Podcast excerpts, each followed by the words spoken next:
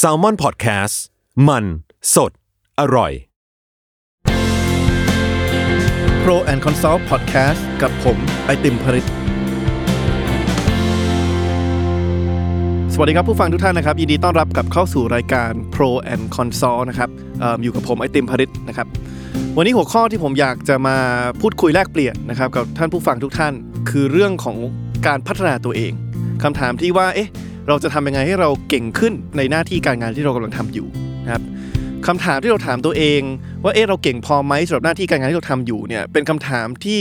เด็กที่จบใหม่ที่เข้ามาทำงาน consult ทุกคนเนี่ยจะตั้งไว้ตลอดนะครับหลักๆเลยเนี่ยเพราะว่ามันมีความเชื่อบางอย่างของระบบของบริษัท consult อย่างหนึ่งนะครับที่มันทำให้มันฟังดูแบบโหดเหี้ยมมากก่อนวันแรกเราเข้าไปทำงาน นั่นก็คือสิ่งที่เขาเรียกว่าระบบ up or out คือขึ้นไปข้างบนหรือว่าออกไป นะครับอันนี้เป็นระบบที่ทางบริษัทคอนซัลท์สมัยก่อนเนี่ยเขาวางไว้ เพื่อประเมินพนักงานทุกคนที่เข้ามาทำงาน ฟังดูน่ากลัวมากนะครับบรรลักการง่ายๆเนี่ยมันคือมีอยู่ว่า พอคุณเข้ามาทำงานตำแหน่งแรก สมมติตำแหน่งนั้นเรียกว่า business analyst นะครับเป็นตำแหน่งแรกที่เด็กจบปตรีจะเข้ามาทำที่ McKinsey เนี่ยเขาจะเริ่มนับหนึ่ง นะครับแล้วก็ให้เวลากับ business analyst ทุกคนเนี่ยทำงานในหน้าที่นี้อย่างเต็มที่นะครับแล้วถ้าภายในกรอบเวลานั้นสมมุติว่าให้เวลา 2 ปีเนี่ยยังไม่สามารถทำหน้าที่ดีพอที่จะถูกโปรโมทหรือว่าเลื่อนขั้นขึ้นไปเป็นตำแหน่งถัดไป หรือว่า junior associate ได้เนี่ยเขาจะเชิญให้ออก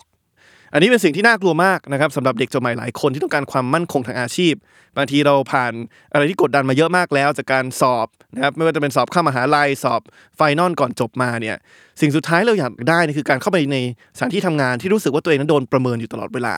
เข้าไปแล้วรู้สึกว่ามันมีระเบิดเวลาอยู่ ที่ว่าภายใน 2 ปีเนี่ยเราต้องทำให้ดีพอ ให้ให้ถูกเลื่อนขั้นขึ้นไปได้นะครับแล้วก็จะถูกประเมินอยู่อยู่ทุกวันที่เราทำงาน มันก็สร้างความเครียดพอสมควรนะครับเรื่องเรื่องวัฒนธรรม up or out ซึ่งถามว่ายังมีอยู่จริงไหมนะครับความจริงก็ยังคงมีอยู่นะครับในบริษัท consult หลายแห่งก็คือว่าเขาจะมีการวางแผนไว้ว่า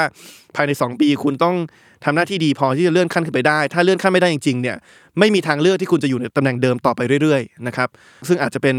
การปฏิบัติที่หลายบริษัทในอุตสาหกรรมอื่นเขาทำกัน แต่ว่าที่บริษัท consult เนี่ยเขาจะห้ามก็คือว่าถ้าเกิดว่าอยู่สักพักหนึ่งแล้วเนี่ยแล้วยังทำดีไม่พอที่จะเลื่อนขั้นขึ้นไปเนี่ยเขาจะเชิญให้ออกนะครับจะไม่มี option ทางเรื่องของการอยู่ตำแหน่งเดียวทำหน้าที่เดิมไปหลาย ๆ ปีนะครับ ซึ่งในมุมหนึ่งมันดูโหดนะครับ แต่ว่าวันนี้สิ่งที่ผมอยากจะมาแชร์เนี่ยคือความจริงแล้วในการวางโครงสร้างแบบนี้เนี่ยถ้ามันถูกสื่อสารถูกรูปแบบ ถูกใช้อย่างถูกวิธีเนี่ยมันสามารถช่วยทำให้คนที่เข้ามาทำงาน consult ทุกคนเนี่ยมีการพัฒนาให้ตัวเองเก่งขึ้นไปอยู่เสมอนะครับเพราะฉะนั้นมองในมุมบวกมันก็พอมองได้แล้วท้ายสุดแล้วเนี่ยผมผ่านงาน consult มา 2 ปีเนี่ยผมรู้สึกว่าข้อดีที่สุดของมันเนี่ยคือการที่ผม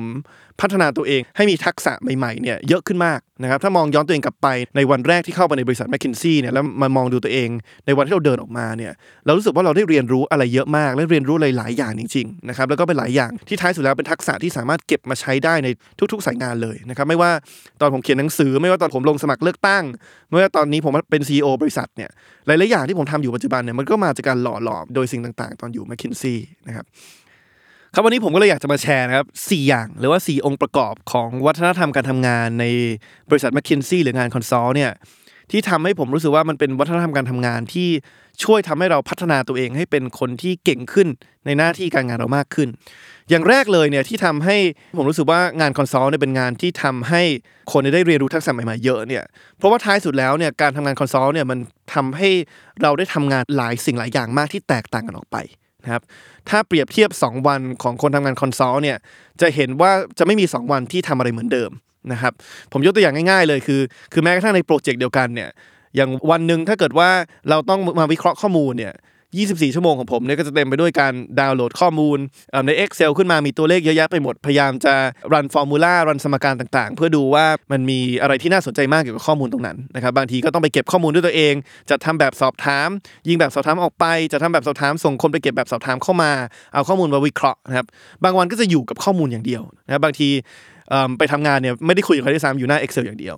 แต่อีกวันหนึ่งเราอาจจะเป็นวันที่เราต้องไปสังเกตการทำงานของลูกค้าเรานะครับสมมติว่าโปรเจกต์ที่ผมไปทำให้กับหน่วยงานรถเมย์เนี่ยก็คือว่าไม่ได้อยู่หน้าข้อมูลแล้วอีกวันหนึ่งคือไปนั่งดูแทบจะตามรถเมย์คันหนึ่งเนี่ยตั้งแต่เช้าจนจบนะครับตั้งแต่ว่าเอ๊ะ รถเมย์คันนี้เนี่ยออกจากศูนย์กี่โมงนะครับออกไปแล้วเนี่ยเจอปัญหาอะไรบ้างระหว่างทาง รับลูกค้าคนแรกกี่โมง ลูกค้าเยอะน้อยแค่ไหน ลูกค้าเข้ามาแล้วเนี่ยจ่ายเงินพอดีหรือจ่ายเงินมีเงินทอนนะครับลูกค้าเนี่ยเเข้ามาแล้วเนี่ยท้ายสุดแล้วเนี่ยเขามีพฤติกรรมทำตัวอย่างไรบนรถเมย์นะครับเขาลงสถานีถูกสถานีไหมคนขับเนี่ยขับไปถูกทิศทางหรือเปล่ามีหลงทางหรือเปล่าคือ สังเกตตั้งแต่ต้นจนจบ ถึงขั้นที่ว่ารอดูว่ารถเมย์กลับเข้ามาในอู่เนี่ย เขาล้างรถแบบไหนนะครับเขาล้างรถเนี่ยใช้เวลาไปกี่นาทีนะครับ สามารถหาวิธีล้างรถแบบใหม่ ที่ลดเวลาตรงนั้นได้ไหมนะครับเห็นว่าเป็นเป็นสองวันที่แตกต่างกันมาก วันหนึ่งที่อยู่หน้าจอคอมวิเคราะห์ข้อมูลอีกวันหนึ่งไปนั่งตามรถเมล์นะครับอาจจะมีอีกวันหนึ่งที่เราจัดเวิร์กช็อปให้กับผู้บริหารนะครับก็เป็นการ run กิจกรรมต่างๆ เพื่อให้ผู้บริหารอาจจะมีการทำงานเป็นทีมมากขึ้น การเข้าใจวิสัยทัศน์ร่วมกันมากขึ้นนะครับอีกวันหนึ่งอาจจะเป็นวันที่เราไปสัมภาษณ์นะครับอาจจะไปสัมภาษณ์คนขับ อาจจะทำ focus group วิจัยรายย่อยเพราะฉะนั้นมันกลายเป็นว่าแทบทุกวันเนี่ยเราเรียนรู้ทักษะอะไรใหม่ๆหรือเราเราโดนจำเป็นต้องทำอะไรใหม่ๆนะครับแล้วก็ด้วย nature ด้วยธรรมชาติของงาน consult แล้วเนี่ยท้ายสุดแล้วเนี่ยเราจะมีเวลาเตรียมตัวไม่ค่อยเยอะนะครับมันเหมือนกับว่าการเรียนว่ายน้ำโดยการที่ไม่ได้มาฝึกท่าก่อนนะแต่ถูกโยนลงไปในสระก่อน แล้วก็ต้องพยายามหาวิธีว่ายน้ำให้ได้ณเวลานั้นเลยนะครับพอเราพูดถึงสิ่งต่างๆ หรือว่าทักษะต่างๆ ที่ consult ได้ฝึกเนี่ยท้ายสุดแล้วเนี่ยผมว่ามันมันสรุปได้ดีที่สุดเนี่ยโดยการไปดู โมเดล หรือว่าสิ่งที่บริษัทอย่าง m c k คินซี่เขาใช้เวลาประเมินผลงานนะครับของพนักงาน consult ท้ายสุด m c k คินซี่เนี่ยเขาจะแบ่งการประเมินผลงานเนี่ยออกเป็น 6 ด้านนะครับแล้วดูว่า consult แต่ละคนเนี่ยมีทักษะมากน้อยแค่ไหนในแต่ละด้านทำงานได้ดีมากน้อยแค่ไหนในแต่ละด้านนะครับด้านแรกแน่นอนคือทักษะการแก้ปัญหา อันนี้คือมาดูว่าท้ายสุดเนี่ยเรามีทักษะการคิดวิเคราะห์ เก่งไม่เก่งแค่ไหนทั้งวิเคราะห์ในเชิงข้อมูลเชิงสถิติ เชิงตัวเลขแล้วก็วิเคราะห์ในเชิงคุณภาพ อันที่สองเนี่ยนอกจากการวิเคราะห์ข้อมูลแล้วเนี่ยเขาจะมาดูทักษะเรื่องการเป็นที่ปรึกษาที่ดีนะครับท้ายสุดแล้วเนี่ยลูกค้าที่เขาจ้างเราเข้ามาเนี่ยเขารับฟังเราแค่ไหนนะครับเราไปให้คำปรึกษาเขาเนี่ยเขาเปิดใจที่จะรับฟังคำแนะนำของเรามากน้อยแค่ไหนนะครับท้ายสุดแล้วมันขึ้นอยู่กับว่าการสื่อสารของเราออกไปเนี่ยเราสื่อสารอย่างมีประสิทธิภาพหรือเปล่า เรารับฟังปัญหาเขาอย่างมีประสิทธิภาพหรือเปล่า อันที่ 3 ที่บริษัท consult จะแคร์เนี่ยคือเรื่องของการที่เราเป็นสมาชิกทีมที่ดีนะครับแล้วก็ที่เห็นอกเห็นใจ แล้วก็เอาใจใส่เพื่อนร่วมทีมนะครับอันนี้เขาจะไปเก็บ feedback จากคนในทีมเราว่าท้ายสุดแล้วเนี่ยเออเวลาเรามาทำงานเนี่ยเราช่วยเหลือ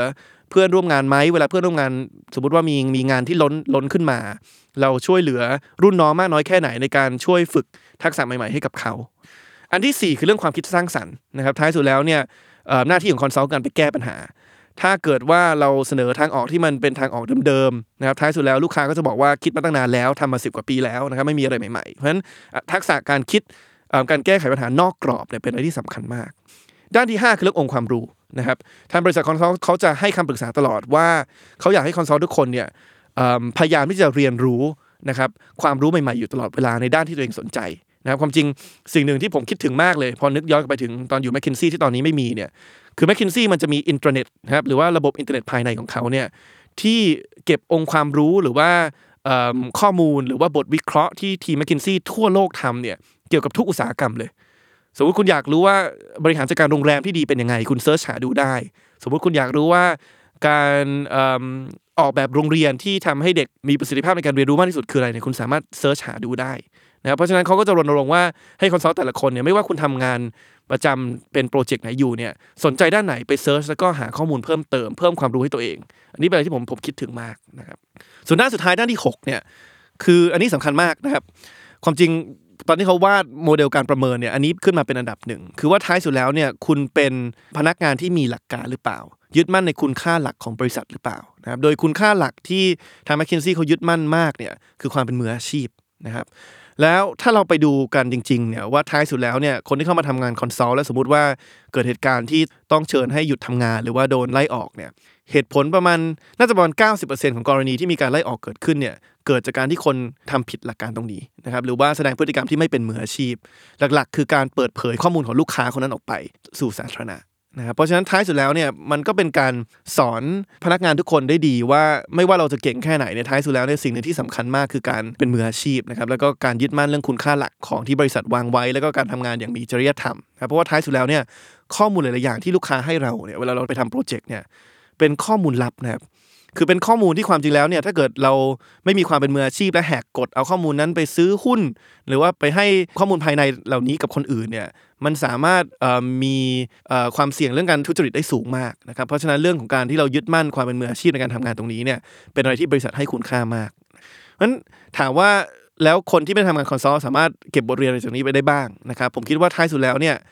สิ่งที่ผมได้จาก m c k คินซี่เนี่ยจากการทำงาน consult เนี่ยคือเราได้ทำงานหลายประเภท นะครับถึงแม้ว่าตำแหน่งจะเป็นชื่อ consult เหมือนเดิมเนี่ยแต่เราได้ทำงานที่มันแตกต่างกันไปเยอะมาก เพราะฉะนั้นใครก็ตามที่ทำงานอยู่ในบริษัทนะครับหรือหน่วยงานอะไรก็ตามแล้วเริ่มรู้สึกว่าเอ๊ะเราทำงานเดิมๆซ้ำๆไม่ค่อยได้เรียนรู้อะไรใหม่ๆเนี่ย ลองไปคุยกับผู้จัดการตัวเองดูนะครับลองดูว่าเอ๊ะมันมีมันมีความเป็นไปได้ไหมที่เราสามารถทำงานใหม่ๆ ที่อาจจะไม่ได้อยู่ใน scope หรือว่าขอบเขตเราโดยตรงนะครับลองอาสาไปทำโปรเจกต์ใหม่ๆ ที่บริษัทอาจจะนึกขึ้นมา อาจจะลองไปเสนอ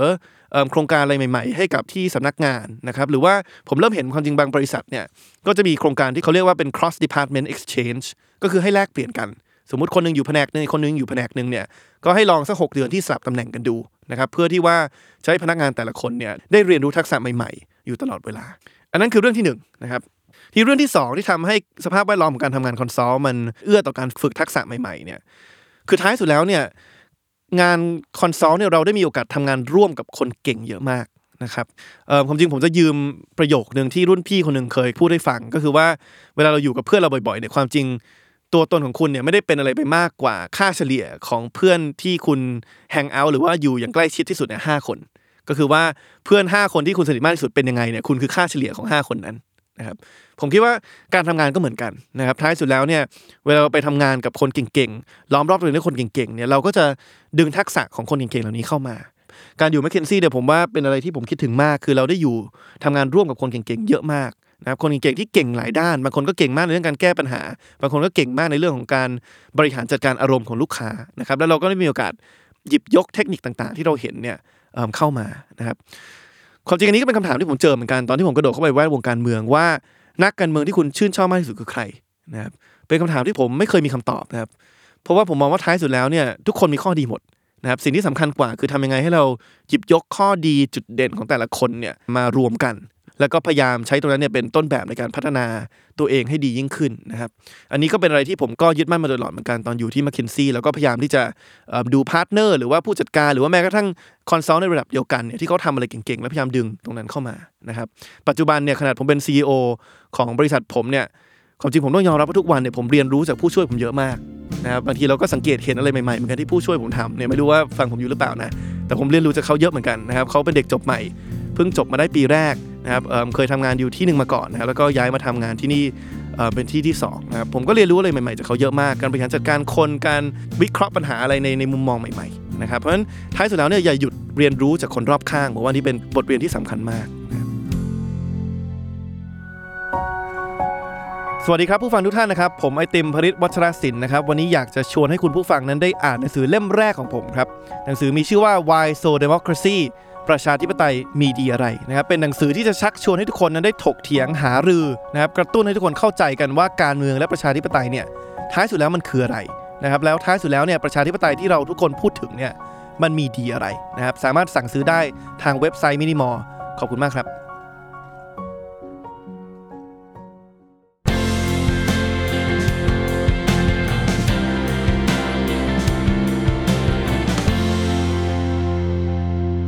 ข้อที่3นะครับที่ผมว่า m c k คินซี่ช่วยทำให้คอนซัลท์ทุกคนได้พัฒนาทักษะตัวเองมากขึ้นเนี่ยคือ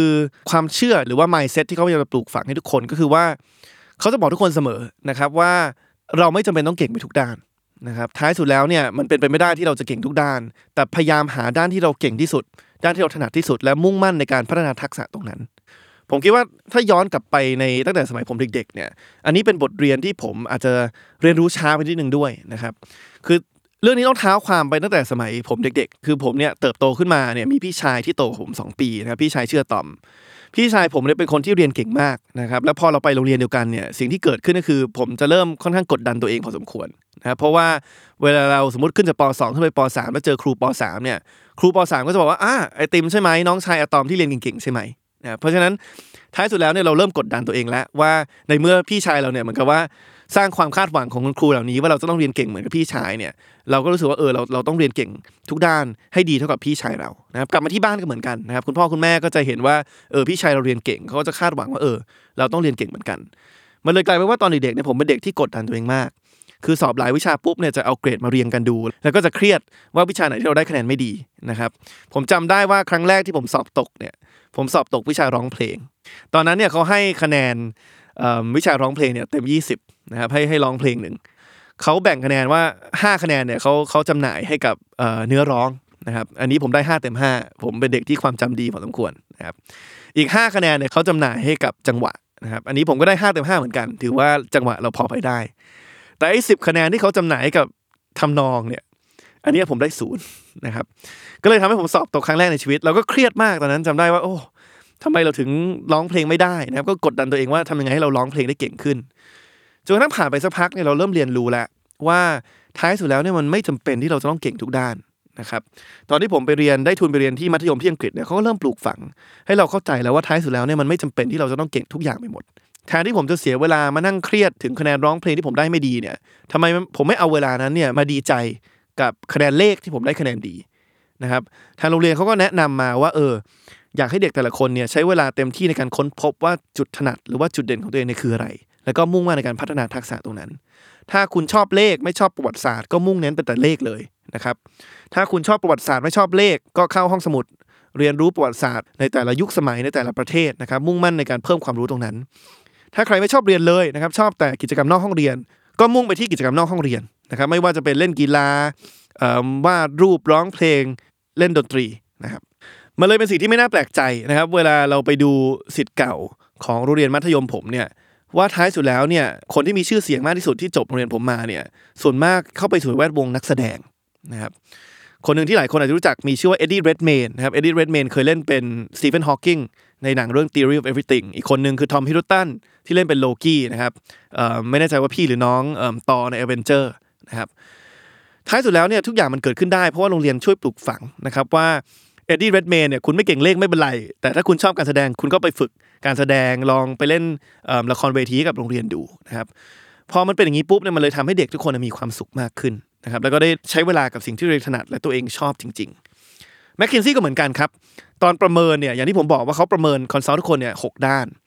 แต่สิ่งที่เขาดูเนี่ยเขาไม่ได้ต้องการดูนะครับว่าโดยเฉลี่ยแล้วเนี่ยเราทำได้โอเคในทุกๆ 6 ด้านไหม สิ่งที่เขาต้องการหาจริงคือสิ่งที่เขาเรียกว่า spike หรือว่าจุด peak นะครับที่แสดงให้เห็นว่าด้านนี้แหละใน 6 ด้านคือด้านที่ฉันเด่นจริง ๆ เวลาการประเมินเวลาได้ใบประเมินออกมาที่เกิดขึ้นทุกสองครั้งต่อปีเนี่ยมันจะเขียนเลยว่าจากการที่ผู้จัดการผมประเมินผมเนี่ยใน 6 ด้านเนี่ยมันมีด้านไหนที่เขารู้สึกว่าเป็น spike หรือว่าเป็นจุดเด่นของผมจริงๆนะครับเพราะฉะนั้นท้ายสุดแล้วเนี่ยเขาจะสอนว่าเวลาได้ feedback กลับมาเนี่ยอย่ามุ่งเน้นแต่การมาดูว่าเราทำด้านไหนได้ไม่ดี อย่ามาดูแต่ว่าเอ๊ะด้านนี้เป็นด้านที่เรายังทำได้ดีไม่พอ แล้วก็อาจจะ ให้พยายามเพิ่มขึ้นจากดี40%ขึ้นมาเป็นดี60%เขาบอกอย่าไปสนใจเรื่องนั้นนะครับใช้เวลาแค่นิดเดียวในเรื่องการปิดจุดด้อยของเรา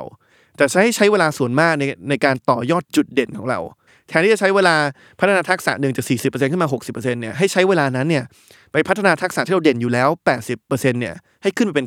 90%ขึ้นเป็น 95% 100%นะครับเพราะฉะนั้นท้ายสุดแล้วเนี่ยผมว่าอันนี้เป็นทัศนคติที่ผมชอบมาก ก็คือว่าให้แต่ละคนเนี่ยมุ่งเน้นในการทำให้จุดเด่นของตัวเองเนี่ยเด่นยิ่งขึ้นไปอีก มากกว่าเสียเวลาไปปิดจุดด้อยของตัวเอง อันนี้ก็เป็นสิ่งหนึ่งที่ผมนำมาใช้ที่สตาร์ทอัพผมเหมือนกันนะครับก็คือว่าทุกวันพุธเนี่ยเราจะรวมตัวกันทุกคนในบริษัท เราเรียกว่า weekly huddle นะครับคือมามารวมตัวกัน 100 คนเนี่ยมาเบียดเบียดกันในห้องประชุมนะครับแล้วก็จะมีช่วงหนึ่งใน weekly huddle เนี่ยที่เราใช้เป็นช่วงการขอบคุณนะครับนั่นหมายความว่าคืนวันก่อนเนี่ยหัวหน้าทุกแผนกมานั่งพูดคุยกันว่าเอ๊ะมันมีจุดเด่นของใครคนไหนไหม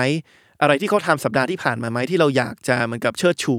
แล้วก็ขอบคุณเขานะครับที่ทำแบบนั้น อาจจะเป็นการที่คนคนนึงเหมือนกับไปตีโจทย์ด้านไหนแตกมากๆ จนเรารู้สึกว่าเขาวิเคราะห์ด้านนี้ดีมาก แล้วก็มาชื่นชม แล้วก็ให้รางวัลเขาขอบคุณเขาต่อหน้าทุกคน หรือมันอาจจะเป็นเรื่องที่ว่าเออคนคนนี้แสดงให้เห็นว่าเขาเห็นหกเห็นใจเพื่อร่วมงานมากนะครับอาจจะเป็นช่วงที่เพื่อนร่วมงานคนนึงเนี่ยงานล้นมากแล้วเขาแล้วเขาเอื้อมมือไปช่วยนะครับ เพราะว่าการเชิดชูจุดเด่นของแต่ละคนเนี่ยเป็นอะไรที่สำคัญมากนะครับ แล้วถ้าเราไม่ทำไม่ตั้งใจทำตรงนี้เนี่ยผมคิดว่ามันจะทำให้แต่ละคนเนี่ยรู้สึกกดดันว่าจะต้องไปปิดจุดด้อยของตัวเองมากกว่ามารู้ว่าจุดเด่นคืออะไรครับความจริงถ้าคิดไปแล้วเนี่ยผมรู้สึกว่าทุกคนค่อนข้างรู้ตัวเองอยู่แล้วว่าจุดด้อยของตัวเองคืออะไร แต่น้อยคนครับที่จะรู้ว่าจุดเด่นของตัวเองคืออะไร เพราะว่าท้ายสุดแล้วเนี่ยเวลาเรา ฟังฟีดแบ็กจากคนอื่นเนี่ยเรามักจะฟังแต่ว่าจุดไหนที่เราทำได้ไม่ดีนะครับเพราะนั้นเราจะรู้อยู่แล้วว่าเราทำอะไรได้ไม่ดี แต่ว่าน้อยครั้งที่เราจะมานั่งคิดจริง ๆ ว่าอะไรคือสิ่งที่เราทำได้ดีบ้างนะครับแล้วก็เป็นสิ่งที่ผมคิดว่าอยากให้ทุกคนคิด เพราะว่าท้ายสุดแล้วเนี่ยมันมีหลายอย่างที่เราอาจจะทำไปที่มันดี แต่ว่าเราอาจจะไม่รู้ว่ามันมันเป็นสิ่งที่ดีอยู่นะครับส่วนปัจจัยที่4นะครับสุดท้ายแล้วที่ผมรู้สึกว่าทำให้วัฒนธรรมการทำงานที่ m c k เคนซี่เนี่ยมันช่วยให้แต่ละคนได้พัฒนาทักษะตัวเองมากขึ้นเนี่ยคือการผลักดันให้ทุกคนมี mentor หรือว่ามีโค้ช นะครับวันแรกเราเข้าไปใน m c k เคนซี่เนี่ยจะมีการออมอบหมายให้นะครับว่า mentor หรือว่า buddy เราเนี่ยเป็นใครนะครับส่วนมากก็จะเป็นรุ่นพี่เราสักปีหนึ่งที่พยายามที่จะมาสอบถามความรู้สึกเราว่าเอ๊ะมีอะไรที่สงสัยไหมมีคำถามอะไรไหมแล้วก็ช่วยพัฒนาทักษะ แต่สิ่งที่มันสำคัญกว่าระบบตรงนี้เนี่ยที่มันมีที่ m c k เคนซี่เนี่ยคือ culture ของการที่ทุกคนพยายามจะเป็น mentor พยายามจะโค้ชทุกคนนะครับบางทีเราไม่ต้องขอให้รุ่นพี่เรามาโค้ชเราหรือให้คำแนะนำเราด้วยซ้ำแต่ว่ามันทำโดยอัตโนมัติ นะผมจำได้ว่าตอนผมเข้าไปเนี่ยก็บริษัทก็มอบหมายคนหนึ่งให้มาเป็น mentor ผมมาเป็น buddy ผมนะครับแน่นอนเขาก็สอบถามผมเข้ามา แต่ความจริงถ้านึกย้อนกลับไปเนี่ย mentor หรือว่า buddy ผมเนี่ยมันมีมากมากกว่าหนึ่งคนครับวันแรกที่เราเข้าไปเนี่ย project แรกที่เข้าไปเนี่ยผมจำได้ก็มีรุ่นพี่คนหนึ่งชื่อว่าโจเซฟเนี่ยก็มาสอนผมทุกอย่างเลยนะคือผมไม่ได้ขอเขาด้วยซ้ำผมนั่งอยู่งงๆยังไม่แน่ใจเลยว่าเอ๊ะคอมพิวเตอร์บริษัทใช้ยังไงเนี่ยอยู่ดีเขาก็เข้ามาแล้ว เออรู้ไหมการทำ Excel ที่ดีมันควรจะทำยังไง การสร้างโมเดลที่ดีควรจะวางสมการแบบไหน การสร้าง PowerPoint ที่ดีควรจะมีองค์ประกอบอะไรบ้าง มาให้คำแนะนำผมถึงขั้นที่ว่าโอเคการเขียนอีเมล ถึงคนนี้เนี่ยเราควรจะตั้ง subject หรือว่าหัวข้ออีเมลแบบไหน เพื่อจะได้คำตอบ เขาจะสอนว่าเออรู้ไหมว่า partner เนี่ยเขาได้อีเมลเนี่ยวันละเป็นร้อยๆอีเมลนะครับเพราะฉะนั้นถ้าเกิดว่าหัวข้อในอีเมลมันไม่โดดเด่นเนี่ยไม่มีทางที่เขาจะมาตอบเรา เขาจะแนะนำว่าโอเค หัวข้ออีเมลเนี่ยอย่าใส่อะไรที่สวยหรูแค่ใส่ว่า แบบให้ใส่ชื่อ partner คนนั้นเข้าไป เพื่อดึงดูดความสนใจเขานะครับก็จะมีโอกาสที่เราได้รับคำตอบมากขึ้น สิ่งเล็กๆน้อยๆเคล็ดลับเล็กๆน้อยๆแบบนี้เป็นอะไรที่ทาง m c k คินซี่เขาจะปลูกฝังว่าให้รุ่นพี่ทุกคนเนี่ยสอนรุ่นน้องอยู่เสมอนะครับแล้วพอมานับถึงวันนี้เนี่ยจะมีเคล็ดลับหนึ่งที่ผมอยากมาแชร์ที่รุ่นพี่ที่ชื่อว่าโจเซฟสอนผมเนี่ยที่ผมยังใช้อยู่ปัจจุบันเนี่ยคือการตั้งชื่อไฟล์บนคอมพิวเตอร์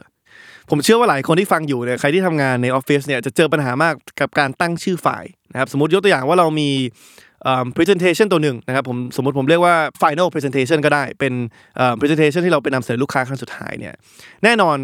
เราจะทำหลายเวอร์ชันขึ้นมาที่มันถูกดัดแปลงไปเรื่อยๆนะครับบางทีเราทำเวอร์ชันนึงขึ้นมาวันจันทร์อ่อมาเจอผู้จัดการบอกว่าขอเปลี่ยนตรงนี้ได้ไหมวันอังคารเวอร์ชันก็เปลี่ยนไปแล้วพอวันพุธไปนำเสนอลูกค้าครั้งแรกก็อาจจะมีอะไรเพิ่มอะไรเปลี่ยนอะไรเอาออกไปอีกนะครับบางคนก็ตั้งชื่อประมาณว่าโอเคเวอร์ชันหนึ่งเวอร์ชันสองเวอร์ชันสามเวอร์ชัน final เวอร์ชัน final final นะครับ ซึ่งมันก็ได้ในวิธีหนึ่งนะครับ แต่ปัญหาที่มันจะเกิดขึ้นคือว่าท้ายสุดแล้วเนี่ยถ้าเราตั้งชื่อตามเวอร์ชันหนึ่งเวอร์ชันสองโดยที่ไม่ระบุวันที่เนี่ย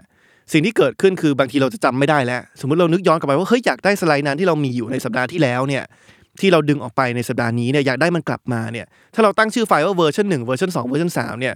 เราจำไม่ได้แล้วว่าไอ้เวอร์ชันที่เรามีอยู่สัปดาห์ที่แล้วเนี่ยมันเบอร์สองหรือมันเบอร์สาม แน่นอนหลายคนจะบอกว่าโอเค ก็ไปดูในคอลัมน์ที่ชื่อว่า date modify สิว่ามันถูกแก้ครั้งสุดท้ายเมื่อไหร่แต่บางทีมันก็ไม่เสมอไปนะครับบางทีเราเราทำเวอร์ชัน2เนี่ยแล้วเราดันผ่านมาอาทิตย์หนึ่งเราดันเผลอไปแก้อะไรเล็กๆน้อยๆในเวอร์ชันนั้น save ใหม่เนี่ยมันก็จะขึ้นว่าเราเพิ่ง modify ไปเมื่อวานทั้งที่ความจริงเราไม่ได้เปลี่ยนอะไรอย่างมีนัยยะมาเกินแบบอาทิตย์ 2 อาทิตย์แล้วนะครับเพราะฉะนั้นจะใช้ date modify ก็ไม่ได้จะตั้งชื่อเวอร์ชัน1เวอร์ชัน2เวอร์ชัน3บางทีก็ไม่เฉพาะเจาะจงพอนะครับ รุ่นพี่โจเซฟเนี่ยเขาก็เลยสอนผมว่าเราควรจะตั้งไฟล์เนี่ยโดยการยึดติดกับวันที่ที่เรา edit ไฟล์ไฟล์นั้น เช่นสมมุติว่าวันที่ 3 กุมภานะครับเรา edit ครั้งหนึ่งเนี่ยเราก็ตั้งชื่อไฟล์แล้วว่า final presentation แล้วก็ใส่คำว่า 3 กุมภาเข้าไป ทีนี้ปัญหาคือว่าเราจะใส่คำว่า 3 กุมภาเข้าไปอย่างไร เพื่อที่ว่าเวลาเราเรียงชื่อตาม name แล้วเนี่ยเรียงตามลำดับตัวอักษรแล้วเนี่ยชื่อเนี่ยมันจะเรียงตามวันที่จริง ๆ จังๆนะผมยกตัวอย่างแบบนี้ สมมุติว่าเรามีไฟล์ทั้งหมด 4 ไฟล์นะครับ ไฟล์หนึ่งเราเรียกว่าวันที่ 10 มกราอีกไฟล์หนึ่งวันที่ 11 มกราอีกไฟล์หนึ่งวันที่ 10 กุมภาอีกไฟล์หนึ่งวันที่ 11 กุมภานะครับ 4 วันนะครับ แน่นอนสิ่งที่คนส่วนมากจะทำเนี่ยคือคือตั้งชื่อตามวันเดือนปีเพราะฉะนั้นสมมติ 10 มกราเราก็ตั้งว่า 100120 ปี 2020นะครับ100120 11 มกราก็จะเป็น 110120นะครับ10 กุมภา ก็จะเป็น 100220 11 กุมภาก็จะเป็น 110220นะครับหลายคนจะบอกว่าโอเค เป็นอะไรที่ common sense มากตั้งตามวันเดือนปี แต่สิ่งที่เกิดขึ้นนะครับก็คือว่าถ้าเราตั้งตามวันเดือนปีเนี่ยแล้วเราดันไปกดคลิกเรียงลำดับตามตัวอักษรตามชื่อเนี่ยมันจะกลายเป็นว่าไฟล์สี่ไฟล์เนี้ยมันจะไม่เรียงตามวันที่ละเพราะว่าวันที่ 10 มกรากับ 10 กุมภาเนี่ยมันจะต่อกัน เพราะอย่าลืมว่าถ้าเราเรียงตามตัวเลขเนี่ย จากชื่อไฟล์เนี่ยมันจะกลายเป็นว่าไฟล์เนี่ยมันจะเรียงจากไฟล์ที่เป็นวันที่ 10 มกรามาที่ 10 กุมภาไปต่อด้วย 11 มกรามาต่อด้วย 11 กุมภาซึ่งไม่ตรงกับเจตนาที่เราต้องการ โจเซฟก็เลยสอนผมว่าเวลาเราตั้งชื่อไฟล์เนี่ยอย่าตั้งชื่อด้วยระบบวันเดือนปี แต่ให้ใช้ระบบปีเดือนวันนะครับก็คือเริ่มต้นจากปีก่อนก็คือ 20 ตามมาด้วยเดือนก็คือ 01 ต่อมาด้วยวันก็คือ ถ้าวันที่ 10 ก็ 10 ถ้าวันที่ 11 ก็ 11 พอเราเขียนเป็น ปีเดือนวันปุ๊บเนี่ยเวลาเราเรียงไฟล์ทุกตัวเนี่ยตามลำดับตัวอักษรของชื่อเนี่ยมันจะถูกจัดลำดับโดยอัตโนมัติเนี่ยให้เรียงตามลำดับขั้นเวลาด้วย ก็คือ 10 มกราขึ้นก่อน ตามมาด้วย 11 มกราตามด้วยมา 10 กุมภาต่อมาด้วย 11 กุมภานะครับอันนี้ก็เป็นเคล็ดลับเล็กๆน้อยๆที่ผมว่ามันได้มาจากการที่เรามี mentor หรือว่ามีรุ่นพี่ที่พร้อมจะช่วยเหลือเรานะเพราะฉะนั้นท้ายสุดแล้วเนี่ยอันนี้ก็เป็นอีกองค์ประกอบหนึ่งที่ผมว่าทำให้ ผมได้เรียนรู้ทักษะอะไรใหม่ๆเยอะมากตอนอยู่ที่บริษัทนะครับเพราะฉะนั้นท้ายสุดแล้วเนี่ยผมว่าไม่ว่าใครจะทำงาน consult หรือไม่เนี่ยสิ่งหนึ่งที่สำคัญที่สุดเนี่ยคือการที่เราพัฒนาทักษะใหม่ๆอยู่ตลอดเวลานะครับไม่ว่าเราจะทำงานที่เรารู้สึกว่าเออมันเป็นงานประจำที่เราทำอะไรเดิมๆอยู่ตลอดเวลาเนี่ยพยายามแสวงหาโอกาสในการเรียนรู้ทักษะใหม่ๆนะครับลองไปคุยกับเจ้านายผู้จัดการเราดูว่ามันมีโปรเจกต์อะไรนอกเหนือจากสิ่งที่เราทำอยู่ประจำได้ไหมที่เราสามารถไปฝึกอะไรใหม่ๆ หรือว่าท้ายสุดแล้วเนี่ยสิ่งที่สำคัญที่สุดคือการล้อมรอบตัวเองกับคนเก่งๆนะครับคนที่เราอยากจะเรียนรู้ทักษะต่างๆ จากเขานะครับทุกวันนี้เนี่ยผมตื่นมาตอนเช้า ผมก็ก็รู้สึกตื่นเต้นตลอดในการไปทำงาน พอมานั่งวิเคราะห์ดูว่าเออทำไมเนี่ยผมว่าท้ายสุดแล้วเนี่ยมันเป็นเพราะว่าที่บริษัทผมเนี่ยผมมีทีมงานที่ผมเรียนรู้จากพวกเขาเนี่ยตลอดเวลานะมีทีมงานที่เก่งในหลาย ๆ ด้านนะครับที่มีประสบการณ์ในในคนละอุตสาหกรรมคนละสายงาน และผมรู้สึกว่าผมได้เรียนรู้จากเขาเนี่ย มากถึงขั้นที่ว่าผมเริ่มตั้งคำถามกับตัวเองแล้วว่าเอ๊ะเราเราในฐานะ CEO เนี่ยให้ประโยชน์กับเขามากน้อยแค่ไหน ผมรู้สึกบางทีผมเรียนรู้จากเขามากกว่าเขาเรียนรู้จากผมด้วยซ้ำนะครับซึ่งก็เป็นสภาพแวดล้อมการทำงานที่ทำให้ผมรู้สึกดีใจทุกครั้งที่ได้มาทำงานที่นี่นะครับเพราะฉะนั้นก็ไม่ว่าท่านผู้ฟังจะทำงานอยู่ที่ไหนนะครับ พยายามถ้าเป็นไปได้นะครับแสวงหาโอกาสในการทำงานต่างๆ ที่อาจจะนอกเหนือจากสายงานที่ตัวเองทำอยู่ประจำหรือว่าพยายามจะล้อมรอบตัวเอง ด้วยคนเก่งๆ ที่เราอยากจะเรียนรู้จากเขานะครับ ก็เป็นเคล็ดลับเล็กๆน้อยๆที่อยากแชร์ให้ทุกคนฟังจากงานคอนซอลนะครับก็วันนี้ก็ประมาณเท่านี้นะครับ ก็ขอบคุณมากนะครับที่เข้ามารับฟังกัน ก็ติดตามรายการของผมได้นะครับรายการ Pro and Console นะครับทุกวันพุธทุกช่องทางของ Salmon Podcast นะครับวันนี้ลาไปก่อน ขอบคุณมากครับ